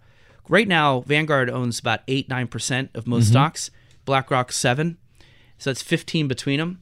At this rate, they're probably going to own 30, 35% of stocks collectively because the rule is a fund can no, own no more than 10%, not a company. And so the rule's old. It was made back when fund complexes were Right. one fund, not 30, 50. So I think there might regulation is probably the only thing that can stop their growth at this point. Mm-hmm. And I think it'll probably be an issue. You know, Bernie Sanders tweeted about it, although I, I don't think I, he. I I actually put Bernie in his place because he said the most the most ignorant. I mean, on either side of the aisle, I don't remember a politician misunderstanding. Hey, Bernie, not for nothing, but all of your supporters are giant winners because of Vanguard. I have I had a line in the book that I removed, which is that Bogle has done more for average people Mm-hmm. and to reform Wall Street than Bernie Sanders could ever dream of. Right. Then All he then, does is put bills that, that fail. Um, yeah, I mean he's he talks a big game, but he doesn't get much done. Um, I'm surprised Bernie isn't more in touch with that. That's a weird I was thing to me. very polite in Ber- the uh, I uh, the post began Bernie Bernie Bernie come on you if anybody should understand mutualization and communal ownership Yeah. it's a socialist like you shouldn't you get that but So, all but, right but but real quick, I think what we're going to find is passive's going to continue to grow. Mm-hmm. Right, it's going to be the core of most people's portfolios because it's just too too good of a deal. so let me So push what- back on what's you going to happen. So let me just let me finish Go this ahead. thought. And this is a chapter I have. What's going to happen is active won't die. It's just going to get crazier. So what's going to happen is the core of a portfolio will be low cost, passive, vanilla. Check that box. right Th- then people are going to decorate that with ARK ARK, right um, uh, call options. They're going to play the you know trade. They might use Bitcoin or crypto, basically like hot sauce on otherwise dull meal to sort of distract them. And I think active is going to get ironically way more active because of passive. And I think that maybe that's okay. So I think that's ultimately where we'll stand. And those active funds will shine enough consistently to make it that it's never fully passive. There'll always be somebody who's going to figure it out for a little while, and they'll be used probably to complement passive. But I do not see a reversal where an 80 basis point growth manager from a legacy active shop replaces Vanguard. Right. So that's why when people freak out about Cathie Wood and they're like, "Err, how can she have Her money? thirty billion dollars I'm like, dude, you're hitting her from a fundamental stock picker point of view. Your competition isn't ARK, it's Vanguard, dude. Right, You're fighting the wrong enemy. She's competing with like lottery tickets and crypto and stuff that would go on the outside of your portfolio. And I say, if you have Vanguard in the core, you want a little wild and crazy. You want somebody who's dreaming five years into the future, just in case they're right. You don't want to miss out. she's the ornament not the christmas tree I totally exactly, and I think Cathie has been a kind of negative on index funds, and I've I've told her p- privately and in, in public, like I really think you should team up. I think you should be explaining how you're, you're, the frosting not Yes. the cake you could she should at 100% 'Cause She's like, well, people index funds are a misallocation of capital. They're just putting money randomly. But I'm like, honestly, you can't. I, I you can't. I would not bank my kids' college education money on a high growth manager. I just wouldn't do it. So, but I do. I can understand the uh, idea of a little FOMO. I don't want to miss out on something like a crypto, Bitcoin, ARK, you know, some of these high flying growth stocks because it's like a call option on the future. And I think those are why those funds not only sell but have withstood this bear market. They haven't really seen the outflows Mm-hmm. well, that by haters with, think. by withstanding the, they may be down sixty percent, but they're still seeing inflows. Yeah, yeah, they're still seeing inflows or no outflows. And I so I try to explain to them that the Vanguard effect is actually that. And so that's why this book again, it's not just index funds. Bogle, the Bogle effect is but the uh, way it's impacting active. It's impacting the wealth management industry. It's impacting trading. It's impacting behavior. That's how powerful this is. It's not just a mutual fund story, and I, that was what also made the book exciting. So so let's come back to uh, you know if if Vanguard did an active low cost, they would have been as successful. Here's the pushback to that. First, you buy an index fund or you make your own index, it costs you almost nothing to create the portfolio. Meaning, here's what you're going to own, and you don't need a staff of 40. You don't need a research team. You don't have to buy outside Wall Street research. You don't have these massive trading costs. Inherently, the fact that it's an index, and whether it's the Vanguard Total Wait, Market out, or the. S&P 500, You- you- You're living in a world where Vanguard has low cost active funds, but somebody has invented indexing. some right? Oh, okay. My my thing was indexing isn't a concept. Okay. Just pretend it. Just pretend it doesn't exist. oh, so low cost index, low cost active versus expensive active. Well, You would agree with that. Of course, you can't disagree with that. But here's the thing. But, no, no, but, let low let cost come back to active versus indexing. low cost Yes. passive. So, but if- there's an inherent advantage to passive. Here's the problem with your premise, though. Indexing never would have gotten low cost if Vanguard didn't do it. I promise you. I, I think you're right about that. No, I'm not disagreeing with because that. Because I think they would have come out with indexing, but you know these firms are like, oh, we'll charge 80, we'll charge 75. Even if you get did- to 50, I still think you're not powerful enough to overwhelm. It's because it's under 10 that it becomes. That's when. So index- what did the State Street Spiders SPY come out? What was the fee? This in, is a great. in Thank you for asking this because this is one of the data points that drove me to write this book as well. Spy came out at 20 basis points. So Because- that's still cheap. Yeah, but this was in 1993. Why did it pick 20 basis points? I actually interviewed Steve Bloom, who Uh-huh. was Amex, who put out Spy with Nate Most, because that's what the Vanguard 500 index fund was. Okay. So think about that. And Bogle hated ETFs, but the dude had a profound positive influence on the whole On industry ETFs. because it started dirt cheap. I think Spy would have been one percent if there's no Vanguard. I think ETFs probably would have been invented too, but they would have been one percent, and it would not have been twenty and ten basis points as they are now. So here's the crazy market efficiency question. There are index ETFs and mutual funds that charge 150 and 200 basis points, and they still have tens of millions, not billions, but tens, maybe even hundreds of millions in assets. How do these things still exist? They probably have loads. They probably are bribing somebody to put somebody in there. Mm-hmm. oh, there's no doubt Yeah. about that. That's it. I mean, that's the answer. So so because much there's no natural reason for that. I mean, look, um, we have a phrase we use in the team called the Cabernet lane. Mm-hmm. There's still a huge market out there for whining and dining advisors, um, your friends and your golf buddies. People still will hook you up. I'll buy your index fund. I know it's 60 basis points, but it's my friend. There is still a lot of that going on. I'm not, and, and that happens in every business. But there's still a decent Cabernet uh, lane in asset management. But that can only happen on the brokerage side. I per so we're uh, uh, let me get self let me insert myself a little further into the conversation. So at my shop, we're an RIA, we're a fiduciary. If I'm looking at an index fund and there's a 60 basis point because somebody version because someone took me out to dinner and there's a Vanguard 5 basis point I don't believe I can legally, on behalf of my clients, buy the 60 BIP fund. As a, as an advisor, we have to buy Yeah. the 5 BIP fund. That's now, true. if you're a brokerage house, if Yeah. you're and you follow uh, what what's the and there's some dual people who do who try to do both, but you can't. It's either you're a fidu- like we said there's a lot of there are fiduciaries Yeah. and a fiduciary. Either you are a legitimate fiduciary where the best interest of the client dominates, or you are a broker, and really it's the old it's the old Louis May- B. Mayer um, joke, uh, which I'll I'll skip the dirty part and just say, hey, we've already decided that. Now we're just debating price. I think my point on the Cabernet lane was even beyond that index fund example into ETFs, where you know you just get to know somebody, they sell you on the narrative of this story, and maybe they they decide to put some money into your dividend fund that might be you know 30, 50 basis points more than All the right. Vanguard one.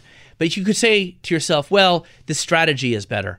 But in your case of the index fund, you're right. There'd be no fiduciary reason to go to the 60. So, like I said, it's probably all loads or sort of captive assets somehow. Mm-hmm. That that makes a whole lot of sense. But by the way, some people are like, no, I think somebody would come out and just put zero fee. You know how like Robinhood came out, we'll do free trading. Like somebody would have come out like just all like, but I like the problem with that premise of like somebody who isn't Bogle in a for-profit asset manager to do this as a loss leader is ultimately they would have the the the curtain would would have come up at some point and you would have figured out, oh my God, here's how they're screwing me over here.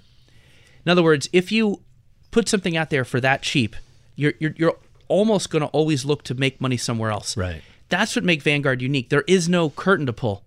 It's just that cheap because it's that cheap. That that's their business model. that's their business model. So I do think maybe somebody would have come out gimmicky style and done oh free index funds, but I think ultimately people would have been like, oh, you're just trying to upsell me on this, or you're pay for order flow, or you're taking my money and uh, getting more interest on it somewhere else. There would have been something that would have soured people, and it would have then gotten a bad name. Low cost is a, a good has a good reputation because it was done the hard way. And so we go back to 1993 when SPY was 20 and Vanguard was 20. What people don't realize is that Vanguard started at 45, 46 basis points. They came down like one or two a year. So it wasn't until the 90s they were even 20. And then in the last decade, now they're 3, 4 across the board pretty much. which is just just That's wild. when people went gaga for them. They didn't really sweep the nation until they got to 10. So uh, you and I, the quote you used, the, I think the other factor was the financial crisis was the last straw for a lot of Main Street investors. So we, we had the analyst scandal, we had the IPO scandal, we had the mutual fund scandal, on and on and on and on. Not even talking about Bernie Madoff. And the financial crisis was, you know what? I'm done with this game. I'm just going to give my money to Vanguard and, and let it run, and I'll check my portfolio once a year. That was a sea change from, if you remember in the 90s, you couldn't walk into a bar or a restaurant without CNBC being on the TV. Everybody, every barbecue, every dinner party, every conversation was about stocks. For a while, investing in the market was America's pastime. And the 2000s kind of cured us of that, at least until the pandemic. This is why I think books written on behavior and psychology need to give Vanguard's index funds and Bogle way more credit than they do. Mm-hmm. They don't even mention them really. But I'm like, try try behaving in a 2008 without this as an option. Well, think about it. If you're buying an active fund versus an index, you're buying it. There's a little bit of ego involved. I'm looking to outperform. There's a little bit of FOMO and greed there. Passive is just I want to own everything and let let I'm investing in the world. And as Planet Earth does better uh, economically, anyway, I'll I'll participate in it in stocks, bonds, real estate, whatever. It's a very different headspace than I believe I have the ability to either pick the guy that's going to outperform or pick the guy that picks the guys that outperform. Also, I you know uh, there I have a chapter on looking at all the ways Bogle had to sort of explain i that indexing wasn't quote average, because he had to sort of sell a concept that's un-American. It is average is not. We're America, right? We want number one, yeah, Top Gun, whatever. Like, you know, indexing seems like middle of the road and almost like Marxist, as you said. So I think one of the ways he did that was to look at the long-term compounding effect of indexing, but also just explain that, you know, what are we doing here? We're investing in companies that everybody goes to work every day, creates value. There's cash flow there. There's dividends. That's what you're buying, right? And over the decades, that investment return's pretty stable. It's the speculative return that c- can be a smokescreen, but that's just you know people ra- making the P go up a lot, and then there's a crash, and then up. But investment returns have been pretty stable throughout the decades, and he just tried to get people to understand that that's all we're doing here, and also the idea of the zero sum game. Mm-hmm. I think some people think of the stock market like they don't really view it as people in a circle trading. Mm-hmm. It's not. It, once you view A it, poker table. Yes, once you view it as a table, you realize, oh yeah, oh, half the people will win, but after cost, only like two win. Or you know, you start to really latch on to this After concept. the house takes Yes. its cut, exactly. But this was part of the challenge of what Bogle had. That's why it took a long time, I think, also, was that he had to really explain some of these concepts and also, again, show compounding. Compounding is such a powerful concept. And if you compound at 7% versus 5 in 50 Huge. years, the gap is enormous. And I think some people don't look at a percent or bips as a big deal. Because they, they also write they don't write checks. Well, in a bull either. market, comes out know- of their assets. In 2021, when the market's up 28%, who cares about 10 or 20 Yeah. bips? It's irrelevant. All right, last question before we get to our favorites, which circles back to what with Jack Bogle and ETFs and mutual funds. When we look at ETFs today, they're super efficient, they're super cost effective, and, and perhaps most important of all, the tax advantages of an ETF vastly uh, just destroy mutual funds. So the question is if if the mutual fund was introduced as a new product today, would that pass SEC muster versus the dominant ETF with its tax efficiency? Good question. Um, I, I assume if it just checked the regulatory boxes, it could come out. Uh, but I just we have this product, and by sense. the way, if somebody sells, I, I would let, the tax problem goes to the other shareholders who didn't sell. Yeah, that's the thing. I almost feel like ETFs are the way it should be done. You yeah. sell, you pay. Mutual right. funds, where you're sitting there as a good soldier, by the way, and you get a tax bill because somebody else sold. It's unf- I almost feel bad for mutual funds. this is just a bad break because it's not it's just not fair. It's, it's, a legacy that they're stuck with from the government the almost should like I'm surprised the ICI hasn't lobbied the government to remove that and put them on a level playing field with ETFs because they might do a little better, but I also think mutual funds generally you know, a lot of their costs are internalized. ETF externalize a lot of costs. Mm-hmm. You know, you trade on your own, you buy on your own, your tax bills on your own, and people like that. It's much more of a fair deal. I think mm-hmm. people think. So I think mutual funds. There's possible some spaces it might make sense. Um, maybe some less liquid spaces. Uh, an active mutual fund still has some value. Uh, fixed income they do pretty well. Um, but I think overall, if a mutual fund came out today, I think it would be something akin to like a compact disc coming out today. Like if you invented CDs right now and said, "Oh, take this disc, go stick it into your computer or your TV and watch this movie," it'd be like, "Why would I do that?" so I, I do think, look, every industry is evolving. You know, I compare the ETF and the index fund to the MP3. Just like music, the MP3 really changed that industry. Uber completely revolutionized the taxi industry, and some of these industries are caught a little flat-footed. There's nothing. This is why the story. I think it's not just the mutual funds. It, it's a business story. It's a story about disruption um, and I think if you're, and also it's a story about patience. One of the people I interviewed was, was Brad Katsuyama of IEX, mm-hmm. the Flash Boys guy. Sure. And I was like, when I told him it took Vanguard 25 years to get the 10% market share, he's like, you just made my day. Because he's also sort of an out of, operating out of the sure. system guy. So Same I concept. Try to tell people this book, whether you're crypto or you're building a business, I, I think a lot of people can learn from some of these guys, some of what this guy did, how he did it, and maybe find some comfort in how long it took. And then when it finally kicked in, how much change it actually forced. Huh.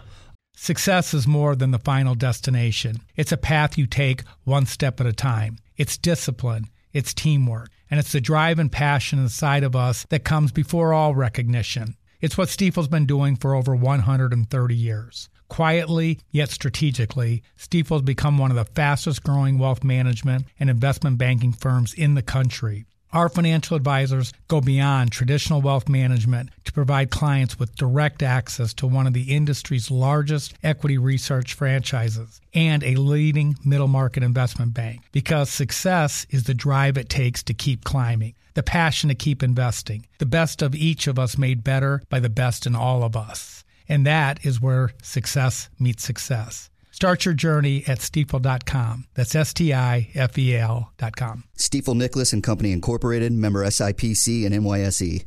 You know success when you see it, or you think you do. The people in the spotlight athletes, actors, artists. But what about the people behind the scenes? You know, the ones who make it all happen the lighting engineers, the sideline photographers, the caterers. They're small business masterminds. And if there's one thing they have in common, it's making their money work harder. That's why they have a business bank account with QuickBooks Money, where they are now earning a generous 5% annual percentage yield. Yes, 5% APY. Making your money work as hard as you do? That's how you business differently. Learn more about QuickBooks Money at quickbooks.com slash 5APY. Banking services provided by Green Dot Bank, member FDIC. Only funds and envelopes earn APY. APY can change at any time. Collaborate for a greener future at the Bloomberg Green Festival, a groundbreaking celebration of the thinkers, doers, and innovators leading the way. From design and culture to technology, science, and entertainment. Hear from inspirational speakers and immerse yourself in climate solutions. July 10th through 13th in Seattle. Title sponsor Amazon, official airline Alaska Airlines. Get 20% off using promo code radio20 at bloomberglive.com slash green festival. All right, so let's jump to our favorite questions that we ask all of our guests. Starting with, hey, what's been keeping you entertained during uh, the pandemic? Give us your favorite Netflix, Amazon Prime podcast, whatever. Um, I mean, my I have an 11 year old son, so we've really enjoyed Stranger Things. That's probably an obvious answer. Another thing we do is I I'll go to Google. He likes scary kind of stuff, right? So I'll Mm-hmm. go PG 13 scary. And we'll just go through these movies I never heard of. Like right now, we're watching Escape Room and Escape Room 2. and he loves them. And they're good enough for me that I can, like, you know, at, when he was young, he would want to watch Pixar movies. And they're like a little dull for an adult. But now we're getting to I, that. I love Pixar. Ah, some, I don't know. I'm not. I wasn't. I mean, Cars is okay, but like now that he's, you know, we both I think equally enjoy Stranger Things. Some of these movies that we some are better than others, but that's sort of where I've been. I, am probably a bad person to ask. I did see the 13 Lives in, on Amazon Prime about the cave rescue in Thailand, uh-huh. Ron Howard movie. oh, that came out fairly recently, Yeah, right? it was pretty good. I, Colin Farrell's in it. I he's so underrated. Everything he's in is pretty good.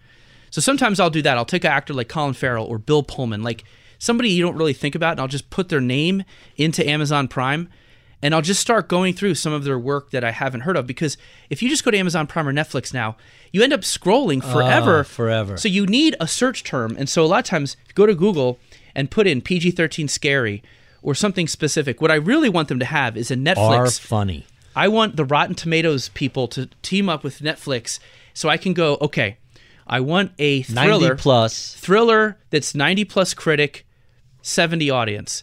Or I want a comedy that's 50 critic, 90 audience. and I want to set these parameters so I can great. totally pinpoint what I want. I cannot believe that hasn't happened yet. Netflix, go buy uh, go buy Rotten Tomatoes so Eric and I can find better films. Second question: Tell us about your mentors who helped to shape your career. Hmm.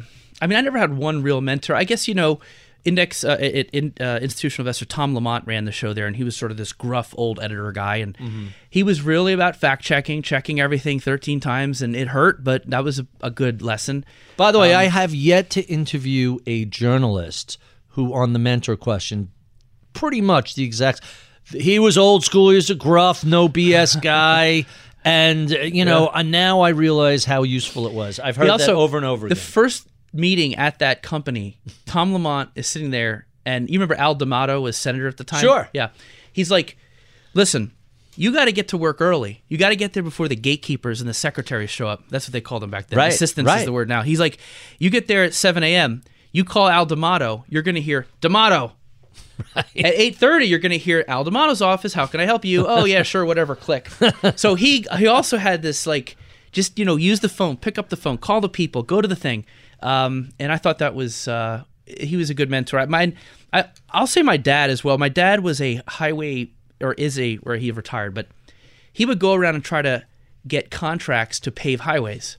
So he'd go to like the New Jersey Transportation, and I saw him present a couple times, and it was I, I liked his style. He would present on like hot mix, boring topic, right? Like like mutual funds, but he would have them rolling. Like he would he would he'd have a little some little dry jokes here and there. You could tell he he curated this into like, Over we- time, This yeah. doesn't have to suck. Right. And that's and that's what I thought with Dave and Matt and my first Inside ETF conference. This doesn't have to suck. These guys had a lot of fun up there with Sure. their PowerPoint. And I find that with you guys. This stuff can actually be fun, interesting, and I really try to apply that to my world. It doesn't have to be boring and staid and just uh, dull. Let's fall asleep.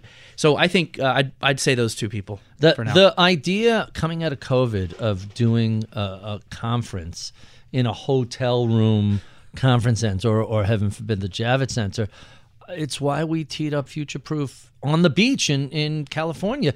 Like, I've been locked in the house for two years. I don't want to sit in a hotel room. Let me out in the sunshine. So, yeah, absolutely. The idea that anything that might be a little dry, you got to make punch it up and make it interesting. yeah, and especially the, the younger generation. Zero tolerance for They have for zero nonsense. tolerance for bullet points on a power. You got to Right. show me a picture that's funny and then explain to me, you know, the data behind it. Like that's the it's it's uh, You- we, our letting- team really pays attention to this. We think it's very important. Otherwise, you're going to just fade into oblivion. Right, you're just going to torture people. Everybody's favorite question What are some of your favorite books and what are you reading right now? Um, For some reason, the book that keeps coming to mind. I've read it twice now. Is Bob Dylan's Chronicles. Really? Yeah, he only wrote one book, but I got into Bob Dylan late, but I really got into him, and I find him just fascinating. He's still alive. I took my mom to see him. Can't can't understand a word he's saying singing, but I'm Never like, could. But you realize this guy influenced the Beatles. The Beatles The Beatles, the, Beatles Rolling Stones. would have been "I Want to Hold Your Hand" if it wasn't for Bob Dylan. Mm-hmm. Jimi Hendrix worshipped. I mean, this dude is like a walking Smithsonian Institute, right? Mm-hmm. So, I was like, I got to read his book. His book is fascinating because it's he writes about his childhood up until 1963 and 60 to 63. He's sort of just like sleeping on couches in Manhattan, but he's starting to read books on people's shelves and he's starting to go into to art exhibits and he's taking the books and the art and then he's taking his Woody Guthrie love and he's merging it all together. And and the you really get an idea for how creativity happens in his books. And then when 63 happens, he has the big album. The book stops. And then it starts again in 1980 when he's in a slump and he tries to figure out like he's lost and it goes in how he found his groove again and his inspiration. So I, find that to be so Bob Dylan. None of the book is about his popularity, the big albums he wrote, nothing. It's all about finding the spark, finding the creativity, putting together different things together in a stew and how to do that. And eh, for anybody who writes or does anything creative, it's a it's just a fascinating read and clearly this guy was ahead of his time and a very interesting figure. So I would recommend that to anybody. Huh. Um, Chronicles. yeah, Bob and I'm a Gen Xer. I wasn't I didn't grow up with Bob Dylan, but I I can't sometimes I can't believe how good his like his albums are when he he, well, he wrote when he was 21, 22. I'm like his way beyond his years. It's really it's interesting is Scorsese did a documentary called um uh, No Direction Home. Mm-hmm. That's also very good. Give us one more book. So Chronicles by Bob Dylan. And um, let's see. Uh oh, here's another one. You want a music one or a, a different one? Doesn't matter. Whatever you're reading. Um, I I just got this book that Hunter Horsley of Bitwise recommended to me. I got it because I sent it to my dad. I knew my dad would love this. It's Winston Churchill, it, and it's a book of all his takes on different figures. So it's like all his notes and writings on all these different figures in history FDR, Charlie Chaplin, Hitler. And I find Churchill kind of fascinating. My dad's really in love with him. So I sent my dad the book. I got the book. And so now I'm reading that. Churchill's also interesting because he wrote. What- like what's the 40 name of the book? Winston, Chur- Great Contemporaries. Oh, what an interesting. My dad, who's read almost everything about him and by him, never heard of it. Really? So it, it's if anybody's a fan of Churchill at all, I, it's a it's Wait, this is a five-part. Winston Churchill reflects on FDR, Hitler, Kipling. Book three of five. How how many of these books are there? Um, I'm not sure. I just downloaded the one. There might be three sections. It might, I think it's all in the one book though. Oh, okay. I think it's just in three sections, but um, you know, he definitely he wrote all the time. It seems like so. Yeah, he's got a ton of books out. And I'm not. I can't say I'm a, a huge expert on that era. So I kind of like that? to. Let me see what that cover looks like. Winston Churchill. Yeah, I'm looking at Great Contemporaries. Notice- it says book three of five and, other works. How many stars does it have? Like, or how many? No, how many? people- 94 ratings, four and a half stars. Isn't it interesting? 94 is Nobody- not that much. And it's actually him, not uh and it's his words. That's I found that interesting. So anyway, hat tip to Hunter Hunter Horsley who recommended that to me, and and then when I told my dad, he's like, "Yeah, I never heard of it." I'm like, "That seems weird to me, given how much he loves that guy." Really interesting. And and our last two questions that we ask all of our guests. The first is what sort of advice would you give to a college grad who is interested in a career in either investment and finance or journalism or research and analysis? Um, you know, I would I would get out there and do it. You know, uh, write for the school paper, go intern somewhere. I that's how I you know I, I I did not get a CFA, although I would recommend that too. I if I could go back, I might take at least CFA one, because sometimes sometimes I would be I would find things that were logical, and James would be like, "Oh yeah, that's in the CFA." I'm like, "Oh okay." so I I definitely would recommend though getting out and doing it and and being as social as possible. I think you know being able to work with people, uh, being likable, a- and also it can it help with your longevity because you don't burn bridges. You you end up getting into an industry and like the ETF industry is great. I feel like it's a scene, and I, I would uh, encourage getting into a scene. Interesting. And our final question What do you know about the world of ETFs, mutual funds, financial journalism today you wish you knew 25 years ago? I, I guess I would go with compounding. Um, when I was in my 20s, I withdrew a lot of my 401k because I just wanted money to hang out with and like spend money. So I actually took money out of my 401k like an idiot. Right. And I, I just, I didn't know that much about it. Um, and I wish compounding is probably the single most important word in investing, in my opinion. Compounding also, I think, sort of, it shows you the end, which helps you in the now, and it helps you just relax because you just like you know let let it grow. It's like watching a tree grow. It's not like uh, running or do you just the action. It, it helps you take less action. I think compounding is something I would immediately learn about, whether it's compound interest or the investing. I think that that term is uh, really powerful. I mean, I don't, that's not a great answer, but I can't say I knew a lot about that. It's it's a pretty good answer. We have been speaking with Eric Balchunas. He is the senior ETF analyst at Bloomberg and author of The Bogle Effect: How John Bogle and Vanguard Turned Wall Street Inside Out and Saved Investors Trillions. If you enjoy this conversation, well, be sure and check out any of our previous 400 or so episodes we've done over the past uh, is it eight years? Wow, that's kind of crazy. You can find that at iTunes, Spotify, wherever you feed your podcast fix. We love your comments, feedback, and suggestions. Write to us at MIBpodcast at Bloomberg.net. Sign up for my daily reading list at Ritholtz.com. Follow me on Twitter at Ritholtz. I would be remiss if I did not thank the crack team that helps put these conversations together each week. Juan Torres is my audio engineer. Atika Valbrun is my project manager. Sean Russo is my head of research. Paris Wald is my producer. I'm Barry Ritholtz. You've been listening to Masters in Business on Bloomberg Radio.